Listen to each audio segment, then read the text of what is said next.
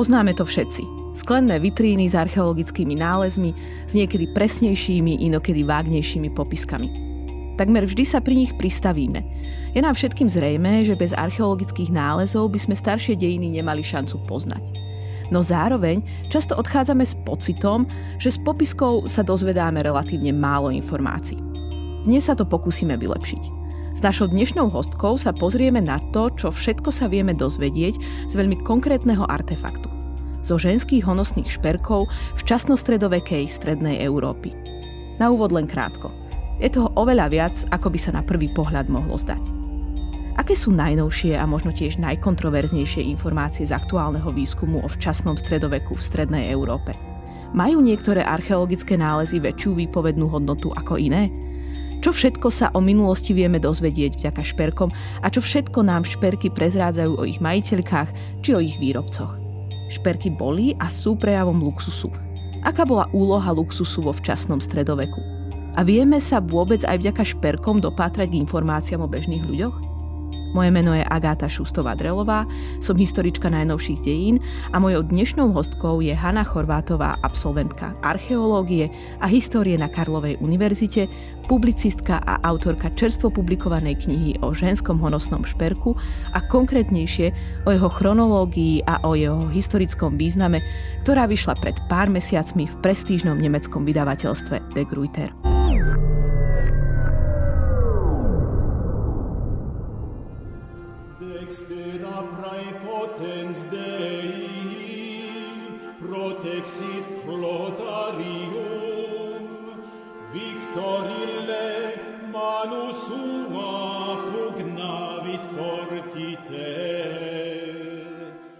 Začneme ako zvyčajne, širším kontextom. Včasnostredoveká stredná Európa, predpokladám, že to nie je len Veľká Morava. Kde sme a čo sa tu deje? Aký je náš kontext? Tie počiatky, ktoré viedli k tomu ženskému honosnému šperku, začínajú tesne pred 9. storočím, teda už na konci, e, v závere 8. storočia, výbojmi e, Karola Veľkého a jeho syna proti avarskému kaganátu. Tieto výboje teda viedli e, k jeho zrúteniu, ale zároveň priniesli určitú možnosť teda vzostupu mnohých slovanských etník v okolí celého avarského kaganátu. To nám e, naznačujú mnohé e, nálezy nielen teda z Južnej Moravy, ale aj napríklad z dnešného e, Chorvátska. Chcela by som ale upozorniť, že v čase, keď som začínala písať tú dizertačnú prácu, tak naša predstava o datovaní honosného šperku bola úplne odlišná, ako sa e, dnes prezentuje. Alebo ako je v súčasnosti už príjmaná. Už, je, už to nie je e, niečo, e, teda to, že ten šperk môžeme datovať do celého 9. storočia, už nie nejaká extra novinka, ale v čase krátko po roku 2000 ešte to celkom ako nebolo teda zrejme. E, dovtedy prevládalo presvedčenie, že honosné šperky spadali až do obdobia vlády Rastislava a Svetoploka a počiatky šperku boli predovšetkým spájané s príchodom byzantskej misie Konštantina a Metoda pretože sa takto aspoň bola predstava niektorých archeológov a historikov, že vtedy došlo k vnútornej konsolidácii a určitému kultúrnemu e, rozmachu a najrôznejšie teda hlavne tie zlaté a strieborné náušnice e, boli datované do druhej polovice 9. storočia a na začiatku 10. E, storočia. Ale to bolo iba, toto datovanie sa presadzovalo len koncom 90. rokov. O niečo skôr, kedy sa vôbec prvýkrát datoval tento šperk, tak to bolo dokonca až záver 9. storočia, prvá polka 10. storočia. Čiže akoby vy prichádzate s veľmi akoby zásadnými informáciami, alebo ten výskum sa posunul veľmi zásadne v tom zmysle, teda, že ten kultúrny rozmach sa netýka teda len príchodu byzantskej misie teda a kristianizácie, ale že vlastne je to, je to, začína to oveľa skôr. S christianizáciou to súvisí, ale už tou christianizáciou, ktorá bola teda podstatne začínala už teda zrejme začiatkom toho 9. storočia. Čiže franská, hej? Áno. Ešte by som chcela doplniť, že som síce najčastejšie hovorila o náušniciach, ale spolu s tými náušnicami sa samozrejme v tých eh, hroboch veľmi často objavujú aj ďalší predmet, ktorý je veľmi typický práve mm-hmm. pre uh, teda územie Južnej Moravy. Voláme ich uh, gombíky, mhm. ale... To si asi každý vie predstaviť, že to sú to tie sú také tie maličky, gulaté, áno, také guličky. Ale ale s veľkou pravdepodobnosťou tieto predmety ako spinadlá nef- neslúžili. Aha. Boli to uh, zrejme veľmi dôležité uh, artefakty, ktoré boli prejavom určitého statusu a hlavne možno uvažovať aj o určitej identite práve tých Moravanov. Váš výskum sa teda zaoberá ženským honosným šperkom. Ako ste povedali, popri teda náušniciach nachádzate teda v tých hroboch sa nachádzajú aj gombíky. Ja si myslím, že každý z nás, kto už bol na nejakom múzeu, kde proste tieto artefakty sú uložené, tak tak, tak tieto, alebo aspoň jeden z týchto artefaktov pozná. Čo všetko sa akoby vieme, a teraz myslím v úplne takom všeobecnom slova zmysle, čo všetko sa vieme dozvedieť z takého šperku? Pokiaľ ho nájdeme len jednotlivo, ten šperk, tak to sa až tak uh, veľa nedozvieme, ako ideálne je, aby bol ten nájdený v kontexte v hrobe a najideálnejšie, aby bol súčasťou nejakého bohatšieho inventáru, pretože len samotná jedna náušnička toho až tak veľa nevypoveda. Môže e, potom, až by niekto e, robil nejaké tie ďalšie analýzy, tak by možno vypovedala viacej, ale len jedna jediná náušnička, pokiaľ nie je teda v kontexte hrobu alebo pohrebiska, nám toho až tak veľa e, pre nejakú interpretáciu nepovie. Vieme to len rámcovo zadatovať, ale tiež nevieme, že či sa to nemohlo dostať do hrobu ako archaika, alebo vôbec, pokiaľ je to ojedinele, tak e, o tom veľa nevieme. Ako pre archeológa je naozaj vždy dôležitý ten kontext, čiže hrob v rámci pohrebiska, jeho miesto, kde je na tom pohrebisku. Potom môže oveľa presnejšie teda uvažovať o datovaní toho šperku a ďalších, teda, ďalších otázkach, ktoré sa potom postupne nabalujú. Tá moja ďalšia otázka bola, že teda či existuje nejaká akoby hierarchia archeologických nálezov, ale predpokladám, že vlastne touto, touto vašou odpoveďou ste mi, ste mi to rozbili, lebo vlastne tam uh, ide nie o ten nález samotný, ale o ten kontext, uh, ak chceme hovoriť o nejakej konkrétnej výpovednej hodnote. A samozrejme teda oproti minulosti teraz sa oveľa viacej napríklad pracuje e, s, so zvyškami teda rastlín alebo skrátka vôbec robia sa výskumy pôdy, pretože každý ten poznatok e, z, toho, z tej lokality, či už teda e, konkrétne z artefaktov alebo teda týchto prírodnín, nám umožňuje poskladať ten obraz tej lokality v tom danom období a na základe toho môžeme teda, máme oveľa presnejšiu predstavu. Čiže naozaj ako ťažko povedať, že je nejaký archeologický artefakt, e, že má nejakú vyššiu výpovednú hodnotu. To naozaj sa nedá povedať. Ako je to dôležité sú všetky. Samozrejme zo mňa hovorí historik najnovších dejín, ktorý um, o tých najstarších toho, toho veľa nevie, ale, ale teším sa na to, čo sa dozviem. Tá jedna taká akoby ústredný argument alebo ústredný poznatok vášho výskumu je teda, že tieto honosné šperky nám umožňujú nejak úplne nanovo sa pozrieť na datovanie v časno-stredovekej strednej Európy. Ono akože zmena datovania znie ako, ako nuda. Avšak evidentne z takého obyčajného datovania sa vie stať celkom slušná zápletka. Ja by som začala teda najprv tým, že a vy ste sa už toho dotkli, že, že ako vznikali tie chronológie, to datovanie v časnostredovekej Európy v minulosti. Hovorili ste o 90. rokoch, aj o období predtým. Ako sme sa pozerali na to, že kedy začína, kedy končí to včasno-stredoveké obdobie, kedy začína kultúra a podobne. A, a, a kto a čo všetko to ovplyvňovalo, toto naše datovanie?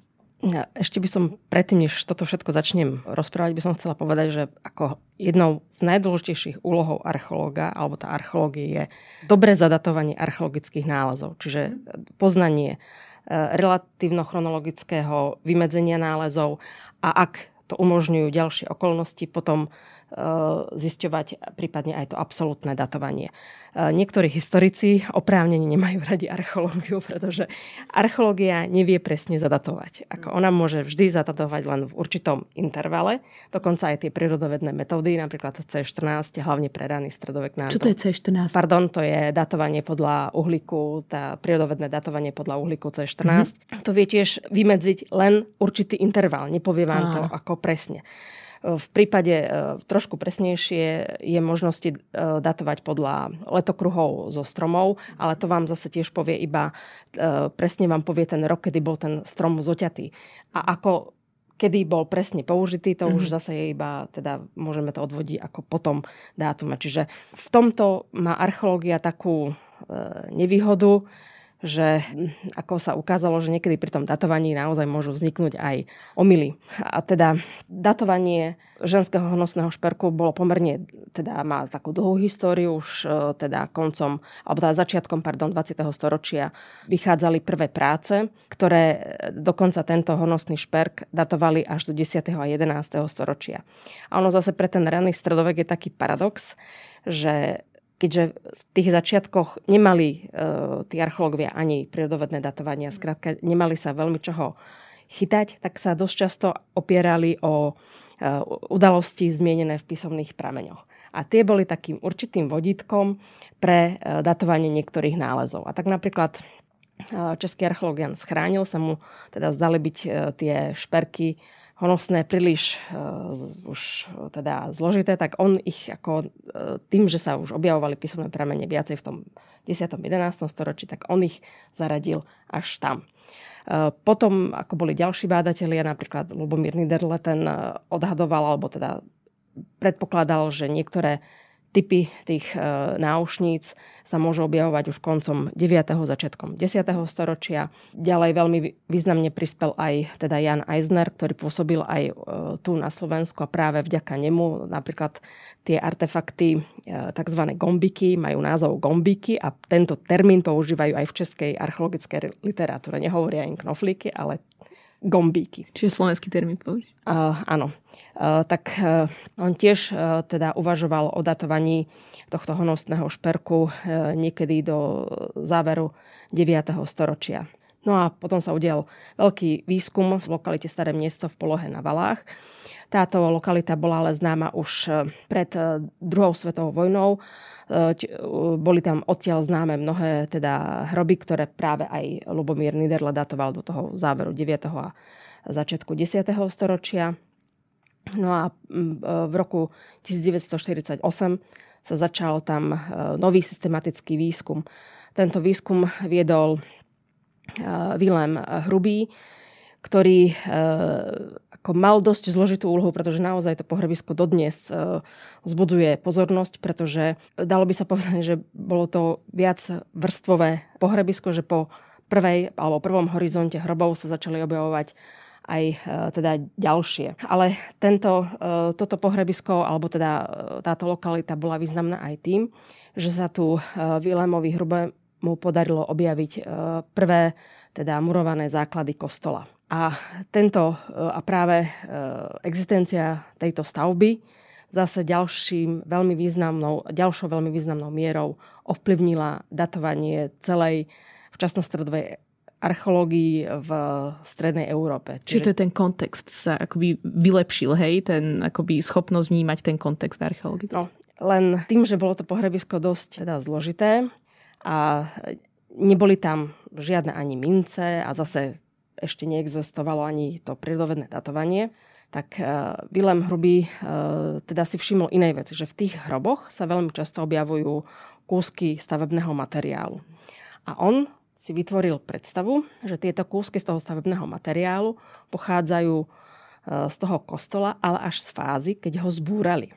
Čiže on si vytvoril predstavu, že všetky tie hroby, ktorom sú tieto kúsky malty, tak e, boli uložené, alebo teda e, tých neboštíkov uložili až po zbúraní toho kostola a on sa domnieval, že tento kostol bol zbúraný niekedy na začiatku 10. storočia v súvislosti s príchodom teda maďarských kmeňových zväzov. Zároveň sa domnieval, že tento kostol vznikol krátko pred príchodom e, Konštantína a Metoda.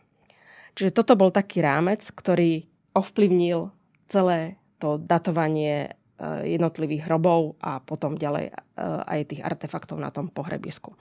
Tiež eh, si Vilém Hruby povedal, že v tých hroboch, kde tá Malta nie je, tak pravdepodobne tieto hroby boli uložené do zeme ešte pred stavbou toho kostola. A samozrejme, že niektoré hroby s tým honosným šperkom obsahovali kúsky tejto Malty. Takže on teda povedal, že to sú hroby, ktoré spadajú až do toho obdobia po zániku kostola a preto boli tieto šperky v podstate datované do toho záveru 9. až 10. hlavne prvej polky 10. storočia. No a v tom jednom hrobe, kde tá Malta nebola, tam boli veľmi pekné ostrohy, ktoré boli zdobené strieborným aj medeným drôtom a tieto ostrohy teda Vilém Hrubý označil ako za jedný z najstarších a na základe týchto ostroch potom napríklad archeológ Jozef Poulík začal odvíjať svoj koncept, alebo teda k Blatnickému. Blatnickej časti to bol taký archeologický koncept takého určitého horizontu pre ten včasný stredovek. Čiže tomu Blatnickému, Blatnickej časti priradil Mikulčický. A vznikol potom v 60. rokoch ten Blatnicko-Mikulčický horizont, ktorý tiež veľkou mierou ovplyvnil to ďalšie datovanie.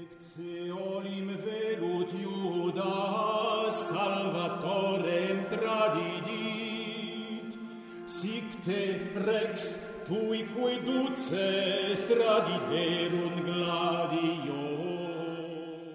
Takže Blatnicko-Mikulčický horizont. Predpokladám, že toto je to, čo nejakým spôsobom vy meníte, alebo jeho ústrednosť meníte. Akú zmenu datovania teda prinášate na základe toho vášho výskumu? Aké sú vaše argumenty pre zmenu tohto datovania? Ako ste k tomu vôbec prišli? Tomu tej zmene datovania predchádzalo tá skutočnosť, že som začala si overovať jednotlivé hroby s jednotlivými nálezmi, kde skrátka, kde sú, čo tam v nich je, ako majú hĺbku, ako majú to. Skrátka, celý ten kontext toho hrobu na tom pohrebisku. No a odrazu som prišla na, jeden, na jednu dvojicu hrobov, kde pri tom jednom, takom, tam bolo pochované dieťa s takou píšťalkou, bolo napísané, že E, levá noha sa propadá do hrobu číslo 282 lomeno 49. No teraz som si pozrela, že čo obsahuje ten hrob 282 49. A to bol to bolo taký malý šok, pretože to je jeden z tých najbohatších hrobov, ktorý vôbec ako máme, kde je 7 párov náušníc a 3 páry gombíkov. A to sú všetko ten šperk, ktorý bol datovaný do konca 9. začiatku 10. storočia, ale pri tom hrobe 279 lomeno 49 je hrubý, teda napísal, že tento hrob patrí ešte do fázy pred stavaním e, kostola, takže e, do poslednej alebo teda do, v čase existencie toho kostola, čiže zaradil ho do poslednej e, štvrtiny alebo tá poslednej tretiny 9. storočia to e, teda v archeológii samozrejme takto nefunguje. Nemôže byť ten hrob, ktorý je nad, ktorý padá ešte do toho hrobu relatívne starší ako ten hrob, ktorý je pod ním. Pod ním. No a to bol taký prvý, prvý odrazový mostík, tak som začala kontrolovať ďalšie, také som si už teda podľa plánu našla tie jednotlivé stratigrafické situácie a vždy sa to začalo opakovať, že vždy také tie hroby s týmto honosným šperkom sú prevrstvené mnohými mladšími hrobmi. No a, um, a bolo to bolo to odrazu teda také zvláštne. Chvíľku som si myslela, že či nemám zlú knihu, mm-hmm. však to nemôže byť možné. Ano. A potom som, na chvíľku som, som mala, a ja som si vytvorila zlú predstavu. Potom jedna kolegyňa vraví, no a skontrolovala si aj tie ostrohy. Však ale ostrohom sa venovali toľky archeológovia, tie mm-hmm. musí byť v poriadku. Mm-hmm. No moja zlatá, skontroluj ich. A, a mala pravdu, pretože práve tým že sa e, Vilém Hrubý teda upriamil pozornosť na tú Maltu, tak e, sa mu podarilo urobiť to, že vlastne on celú tú relatívnu chronológiu na tom pohrebisku prehodil. To, čo bolo teda e, mladšie, označoval za staršie a to, čo bolo staršie, označoval za mladšie. A čiže tie ostrohy, ktoré sa stali odrazovým mostíkom pre Blatnicko-Mikulčický horizont, sa vlastne ukázali, že sú jedni z najmladších typov a nie z tých najstarších. Čiže to spôsobilo, že teda Blatnicko-Mikulčický horizont dostal akože veľmi veľkú trhlinu a potom sa ešte kolegovi, kolega e, Zbigniew Robak, ktorý tam pôsobí e, v Archeologickom ústave v Nitre, vybral do Maďarského národného múzea, pretože tam je uložená tá blatnická zložka a e, zistil, e, overoval to a zistil, že vlastne táto blatnická zložka, ako sa v literatúre uvádzalo, že má byť inventár z hrobu bojovníka, takže to vôbec nie je inventár z hrobu bojovníka, ale že sú to jednotlivé predmety zo zbierky, ktorú si e, pripravil, alebo teda zo svojho záujmu urobil baron František Révaj, čiže vlastne nie je to uzavretý nálezový celok, nie je možné s ním pracovať. Čiže celý platnicko-mikulčický horizont jednoducho padol ako úplne definitívne. Zaujímavé je to, že v Čechách a na Morave teda odišiel do dejín bádania tento horizont podstatne skôr. U nás to trvalo na Slovensku podstatne dlhšie. Prečo? Moja interpretácia tohto javu je asi taká, že zatiaľ čo na Morave sa Blatnicko-Mikulčický horizont datoval predovšetkým do prvej polky 9. storočia, U nás sa bola snaha datovať tie predmety, alebo teda ten blatnicko-mikulčický horizont spájať len s nitrianským kniežactvom za čias Pribinu. Pretože tam bol ten predpoklad, že vlastne nitrianské kniežatstvo je ten akoby prvý moment toho rozvoja slovenskej kultúry, je to tak? No áno, že teda je to to niečo, čo tu vznikalo, ten prvý nejaký štátny útvar na našom území. Mm-hmm. Čiže akoby teraz všetky tie artefakty a čo najviac tých artefaktov bude dobré, keď sa nájde práve v tomto období, hej, aby sa to vlastne potvrdilo, ano, že to, to je ten štát, áno, to vlastne, je to, tam sa spája pred... kultúra s, so štátnosťou. Áno, a predpokladalo hej. sa, že vlastne zaniká tento horizont tým, že mm-hmm. teda môj mír vyhnal teda Pribinu Aha. z Nitry. No, ale teda nie, ale napríklad tak práve na základe tejto ešte starej chronológie vznikla aj, vzniklo aj datovanie hradiska Bojna, ale aj tým ďalším výskumom práve toho Zbigneva Robaka sa ukázalo, že toto hradisko, to konkrétne, pretože tam je sústava viacerých hradísk, eh, zrejme existovalo až v tej druhej polke 9. storočia. Nie teda za čias Pribinu. A takže jednoducho na Slovensku sme stratili, stratili sme artefakty, o ktoré by sme mohli opierať tú existenciu toho pribinovského kniežatstva v tej prvej tretine 9. storočia. No.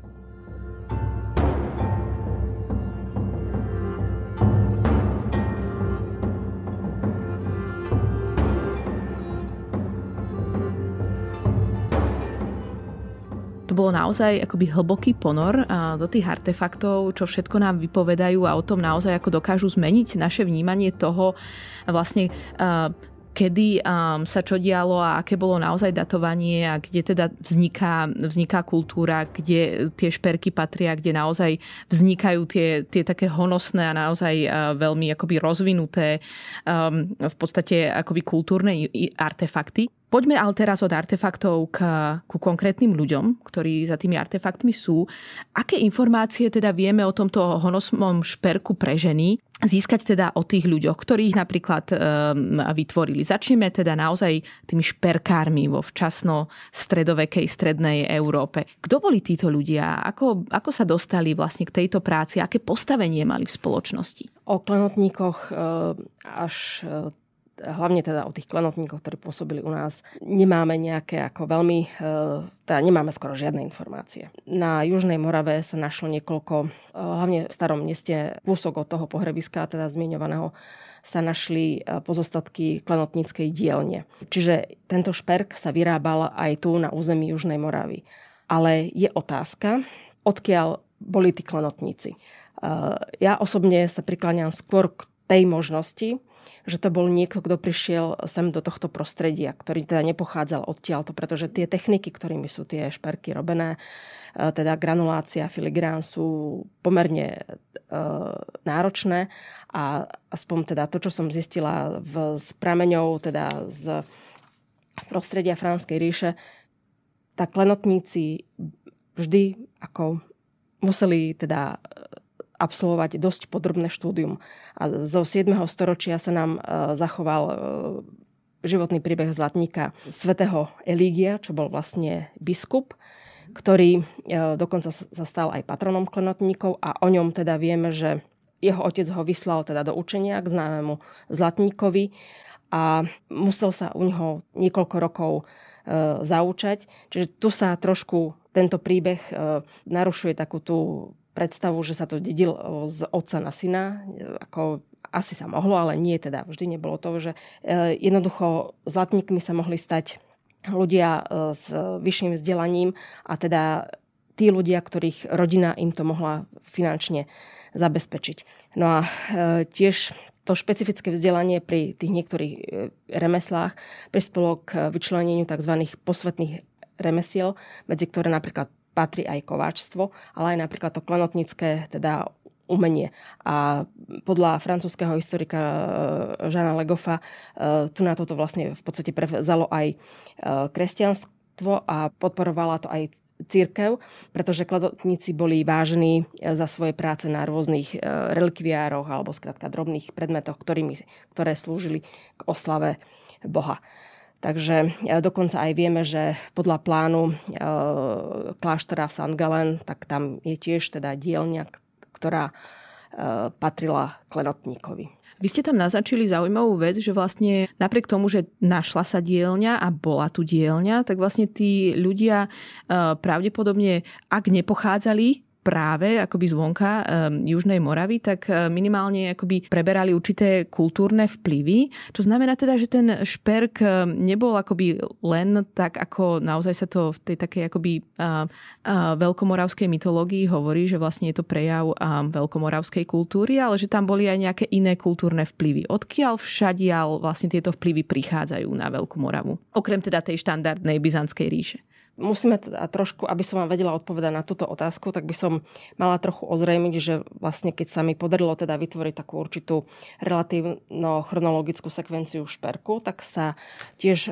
ukázalo, že tie prvé e, kolekcie šperkov sú previazané predovšetkým ako s tradíciou klenotníkov, ktorí tá pôsobili v avarskom kultúrnom okruhu, lebo tu sú prítomné, tá archeológia radí si teda delia na typy a podobne. Ale tu, a hlavne tu v týchto kolekciách boli charakteristické náušnice zdobené na hornom oblúku. To znamená, keď si predstavíte náušničku, tak väčšinou mm, boli náušničky zdobené dole, tam mali nejaké to hrozienko alebo nejakú výzdobu a ten horný oblúk, ktorý teda mal byť teda ako zrejme v uchu alebo bol prišty, tak tam sa ešte Eh, objavovala nejaká perlička alebo skrátka nejaká drobnosť.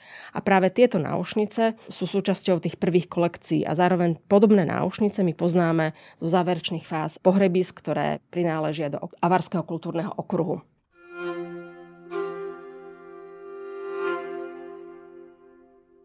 Archeológovia vtedy Eh, vždy pracovali s jednotlivými typmi náušnic, že si ich podelili na tie. A oni si vždy sledovali tie jednotlivé typy. Alebo tie jednotlivé gombíky. No a potom sa napríklad im niekedy stalo, že ten jeden typ, ktorý bol v kombinácii aj s tými inými náušničkami, tak jeden zadatovali do takého obdobia, ten ďalší do takého obdobia. Pritom to bolo z jedného hrobu. Áno. A e, neviem, prečo to tak bolo, ale tak to sa strašne robili. A ešte teda e, ako zaujímavosť, že Eh, tie mnohé eh, inventáre tých hrobov, napríklad mnohí archeológovia, ako aj ten hrubý, aj ten Pavlík, oni to vždy akože prs, teda vypublikovali, takže to takto akože Aha. rozhádzali. Čiže ja som si najprv, aby som mohla s tým ako robiť, som si musela vyskladať, že čo je spolu v hrobe. A potom, keď som to mala vyskladané, že čo je spolu v hrobe, tak som si vlastne vtedy všimla, to, že tie niektoré typy náušnic a gombičkov sa nekombinujú, nestretajú s inými typmi uh, náušnic a gombičkov. A to, a potom aj uh, to s ďalšími poznatkami teda k vývoju toho pochovávania na pohrebisku sa mi teda ukázalo, že tie náušnice zdobené na hornom oblúku sú zrejme najstaršie kolekcie toho šperku. Potom sa začali objavovať nové typy náušnic, ktoré dovtedy tu vôbec neboli známe a ja preto hovorím ja o novej vlne šperku. A tam boli tie také tie 9 košičkové e, náušnice alebo slobčekové náušnice. A tu sa začali objavovať aj tie e, gombičky, ktoré majú puncované pozadie a majú teda veľmi často sa objavuje tá palmeta alebo nejaký vtáčik alebo nejaký pletenec. Dovtedy sa tieto gombičky v tých prvých kolekciách neobjavovali. Poďme teraz opäť sa vráťme k tým ľuďom a hovoríme o ženskom šperku. Čo sa vieme dozvedieť z týchto šperkov o ženách vo včasno-stredovekej strednej Európe, ak vôbec niečo? Určite teda tým ženám prináležala veľmi teda pravdepodobne teda vysoké postavenie, ale čo je ešte veľmi zaujímavé na týchto hroboch z tejto Južnej Moravy, že s týmto honosným šperkom e, nie sú pochovávané výlučne ženy, ale väčšinou deti, dievčatá malé, okolo 5 rokov, 10 rokov. Čiže, a to je veľmi zaujímavé, že e, teda už tie najstaršie kolekcie, ktoré teda poznáme, sú, sa viažú na detské hroby. To znamená, že už veľmi skoro, niekedy na konci 8. a začiatku 9. storočia, kedy krátko potom, ako teda zanikol alebo teda bol vyvrátený ten avarský e, kaganát, e, zrejme e, teda spoločnosť na tej Južnej Morave prešla nejakým veľmi rýchlým alebo teda veľmi značnou zmenou, kde došlo k výraznej stratifikácii spoločnosti. Lebo vlastne dovtedy, do konca toho 8. storočia, sme poznali hlavne teda hroby teda žiarové, kde popol bol uložený buď v jamke alebo v nádobe a tých e, artefaktov, ktoré sprevádzali tieto hroby, ich bolo žalostne málo. Bola to ocielka alebo nožík, no skrátka takmer nič. Čiže nič sme e, o tej stratifikácii spoločnosti sme nevedeli, alebo teda vyzerá to, že tá, tá spoločnosť na tej Južnej Morave nebola nejako výrazne stratifikovaná. Čo taká rovná stárska relatívne. Áno. Ale je zaujímavé, že tie, naozaj tie hroby s tým honosným šperkom sa objavujú hneď v tých prvých teda kostrových hroboch. Nie je to Uh, niektorí kolegovia uvažujú nad tým, že pred ešte tomuto, týmto honosným šperkom predchádzal nejaký horizont teda iných hrobov. Ale teda ja osobne som presvedčená, že teda naozaj tie honosné šperky začínajú hneď s tými kostrovými hrobmi. Úplne ako od samého teda počiatku. To znamená, že vznikla tu nejaká vrstva ľudí, ktorí dokázali ten status zabezpečiť aj tým svojim deťom. A antropológovia uvažujú teda o tom, tá kultúrni antropológovia, že pokiaľ sa objavujú na pohrebisku bohaté detské hroby, to znamená, že tí ľudia alebo tie deti mali zabezpečený ten nejaký ten dedičný status. Čiže môžeme predpokladať, že už vtedy tých uh, na, uh, koncom 8. začiatkom 9. storočia tu vznikala nejaká uh, nobilita, čiže dedičná, ako dedičná vrstva, ktorá, kde teda deťom prináležal rovnaký status teda po smrti ako ich rodičom. Ak sa ešte vrátime teda k tým ženám, tak e, je niečo predsa len, čo sa vieme dozvedieť? Ja viem, že teda spomínali ste, že ide najmä o dievčatka a teda, že aj dievčatka teda boli evidentne niekto, kto nejakým spôsobom bol súčasťou asi toho, toho dedenia. Ale čo sa týka tých žien, máme aj vo všeobecnosti nejaké informácie o ich postavení v tej včasno stredovekej um, strednej Európe? Osobne teda ako moja interpretácia hlavne tej novej vlny šperku, na to, aby som vám odpovedala na túto otázku, by som chcela ešte povedať, teda ste sa pýtali na pôvod toho šperku, ste, že rôzne teda impulzy. Ja som vám teda hovorila, že tá prvá vrstva, alebo tá prvý horizont je spájaný s tým dedičstvom teda avar, e, avarského kultúrneho okruhu a e, že potom sa objavovali teda nové šperky, ako, nov, ako úplne, ktoré neboli známe v tejto oblasti. Ja som teda to nazvala ako nová vlna šperku. E, vieme, že tieto nové šperky prichádzajú niekedy po začiatku 9. storočia. Samozrejme presne nevieme, ale teda spadajú až do toho 9. storočia. Veľmi často sa teda uvažovalo, že vlastne ten šperk z Moravy teda pochádza z Byzancie. Len problém je ten, že v tom období z Byzancie nie sú známe takmer žiadne drobné uh, artefakty alebo drobné uh, predmety drobného remesla, lebo to bola veľmi hlboká kríza. A jedna z výsledkov teda mojich, uh, alebo teda toho snaženia, toho môjho výskumu je úvaha, že tá nová vlna šperku, jej impuls, alebo teda prichádzal z, franskej, z prostredia Franskej ríše. Je zaujímavé, že totiž to, že pri mužskom, mužskej e, teda ostrohách alebo kovaniach opasov, opaskov sa v žiadnom prípade nepochybuje o tom, že to je vplyv Franskej ríše. Ale ten ženský šperk sa vždy hľadal niekde inde. Len si myslím, že je dosť pravdepodobné, že keďže aj ten, tá mužská móda bola ovplyvňovaná z Franskej ríše, tak e, nevravím, že to bolo výločne ovplyvňované nejakým vkusom tých franských klanotníkov, ale, tý, ale skrátka niekto z Franskej ríše prišiel sem a môže na e, želanie alebo podľa vkusu e, miestnych e, obyvateľov alebo teda tých žien mohol začať vytvárať úplne nové typy tých niektorých gombikov. Pretože tie techniky, ale ktoré použil ten klenotník, boli práve v tom období veľmi obľúbené vo Franskej ríši a bol, bola to napríklad najmä technika peldrát a práve tie napríklad košičkové náušnice sú vyrábané touto e, niektoré teda touto technikou, niektoré sú ale potom už len zo splietaných drôtov, to tiež už asi e, teda nevedel e, ten ďalší nejaký klanotník to presne spraviť. Takže tieto všetky techniky boli jednoducho, boli blízke práve tej oblasti Franskej ríše. A vzhľadom k tejto úvahe nie je to zase úplne nejakou novinkou. Už teda počas e, v 40. rokoch tú úvahu, že teda ten šperk je ovplyvnený Franskou ríšou, prišiel s tým český archeológ Jaroslav Böhm. Inko z toho celkového kontextu toho 9. storočia, ktoré tu bolo, tak to tak vyplýva, že mo- mohla byť aj tá to moravské kniežatstvo ovplyvnené práve klanotníkmi z tej franskej ríše. No a potom tiež, keď to rozprávanie napríklad e, o tých klanotníkoch, že veľmi často to boli e, pravdepodobne aj kňazi, tak jedna z možných interpretácií, a samozrejme je to len teda hypotéza, bolo, že, tie, e, že ženy a deti dostávali tieto šperky práve pri, príležito, pri príležitosti krstu. A že to bol vlastne dar tých kňazov pre tieto ženy a tým sa vlastne týmto ženám a deťom zvyšovala prestíž. Tiež z písomných prameňov vieme, starší, že to veľmi často boli práve ženy, ktoré pôsobili na svojich manželov a priviedli ich ku kresťanstvu. A tiež aj vieme, však, že deti sú otvorené novým myšlienkám oveľa častejšie a e, aj v novom teda zákone je zmienka, hovorí Ježiš, že pustíte deti ku mne.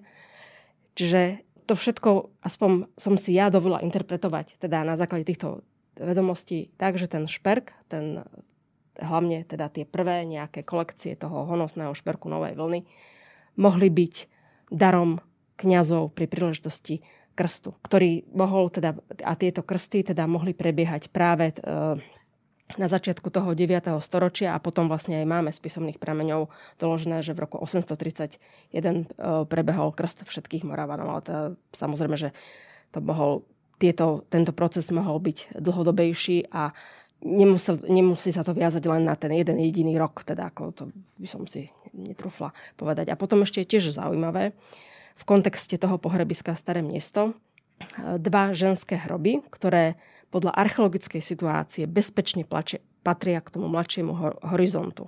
Čiže ich pochovali až zrejme v čase existencie tej cirkevnej stavby.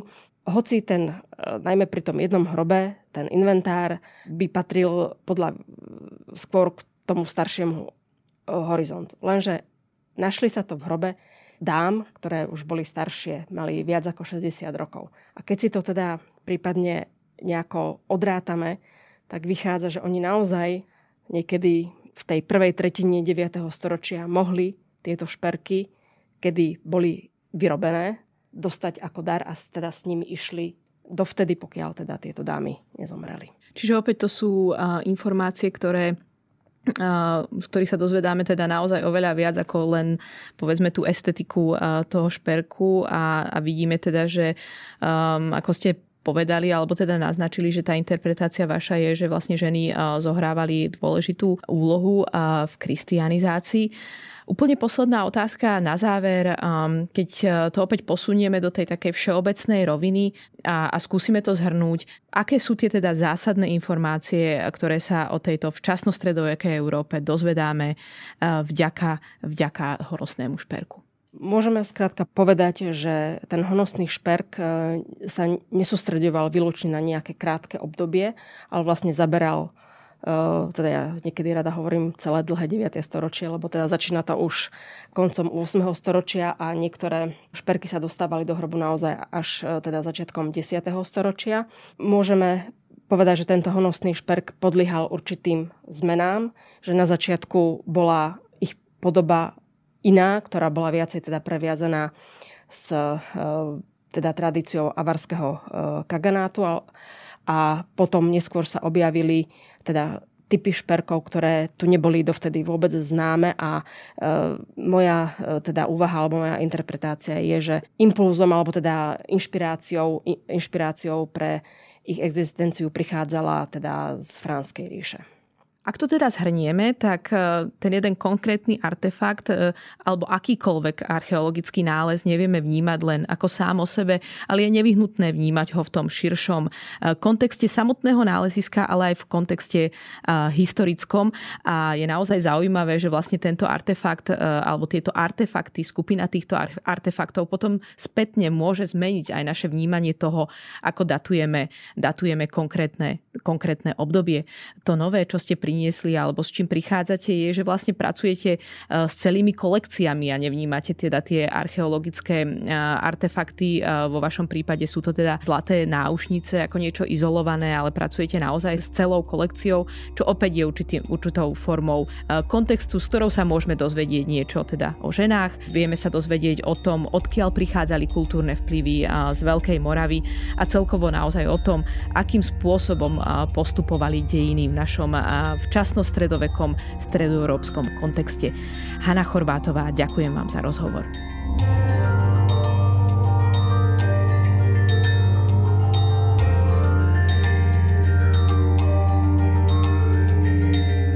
Počúvali ste Dejiny, týždenný podcast denníka SME a historickej reví, ktorý vychádza vždy v nedeľu. Nájdete ho vo vašej obľúbenej podcastovej aplikácii alebo na sme.sk lomka dejiny. Ak sa vám podcast páči, môžete ho v podcastovej aplikácii ohodnotiť, pomôžete nám ho tak dostať k viac poslucháčom a poslucháčkam. Ak nám chcete zanechať odkaz, napíšte nám na mail na sme.sk alebo sa pridajte do podcastového klubu denníka SME na Facebooku. Som Agáta Šustová-Drelová a na tejto epizóde sa spolu podielal aj Viktor Hlavatovič.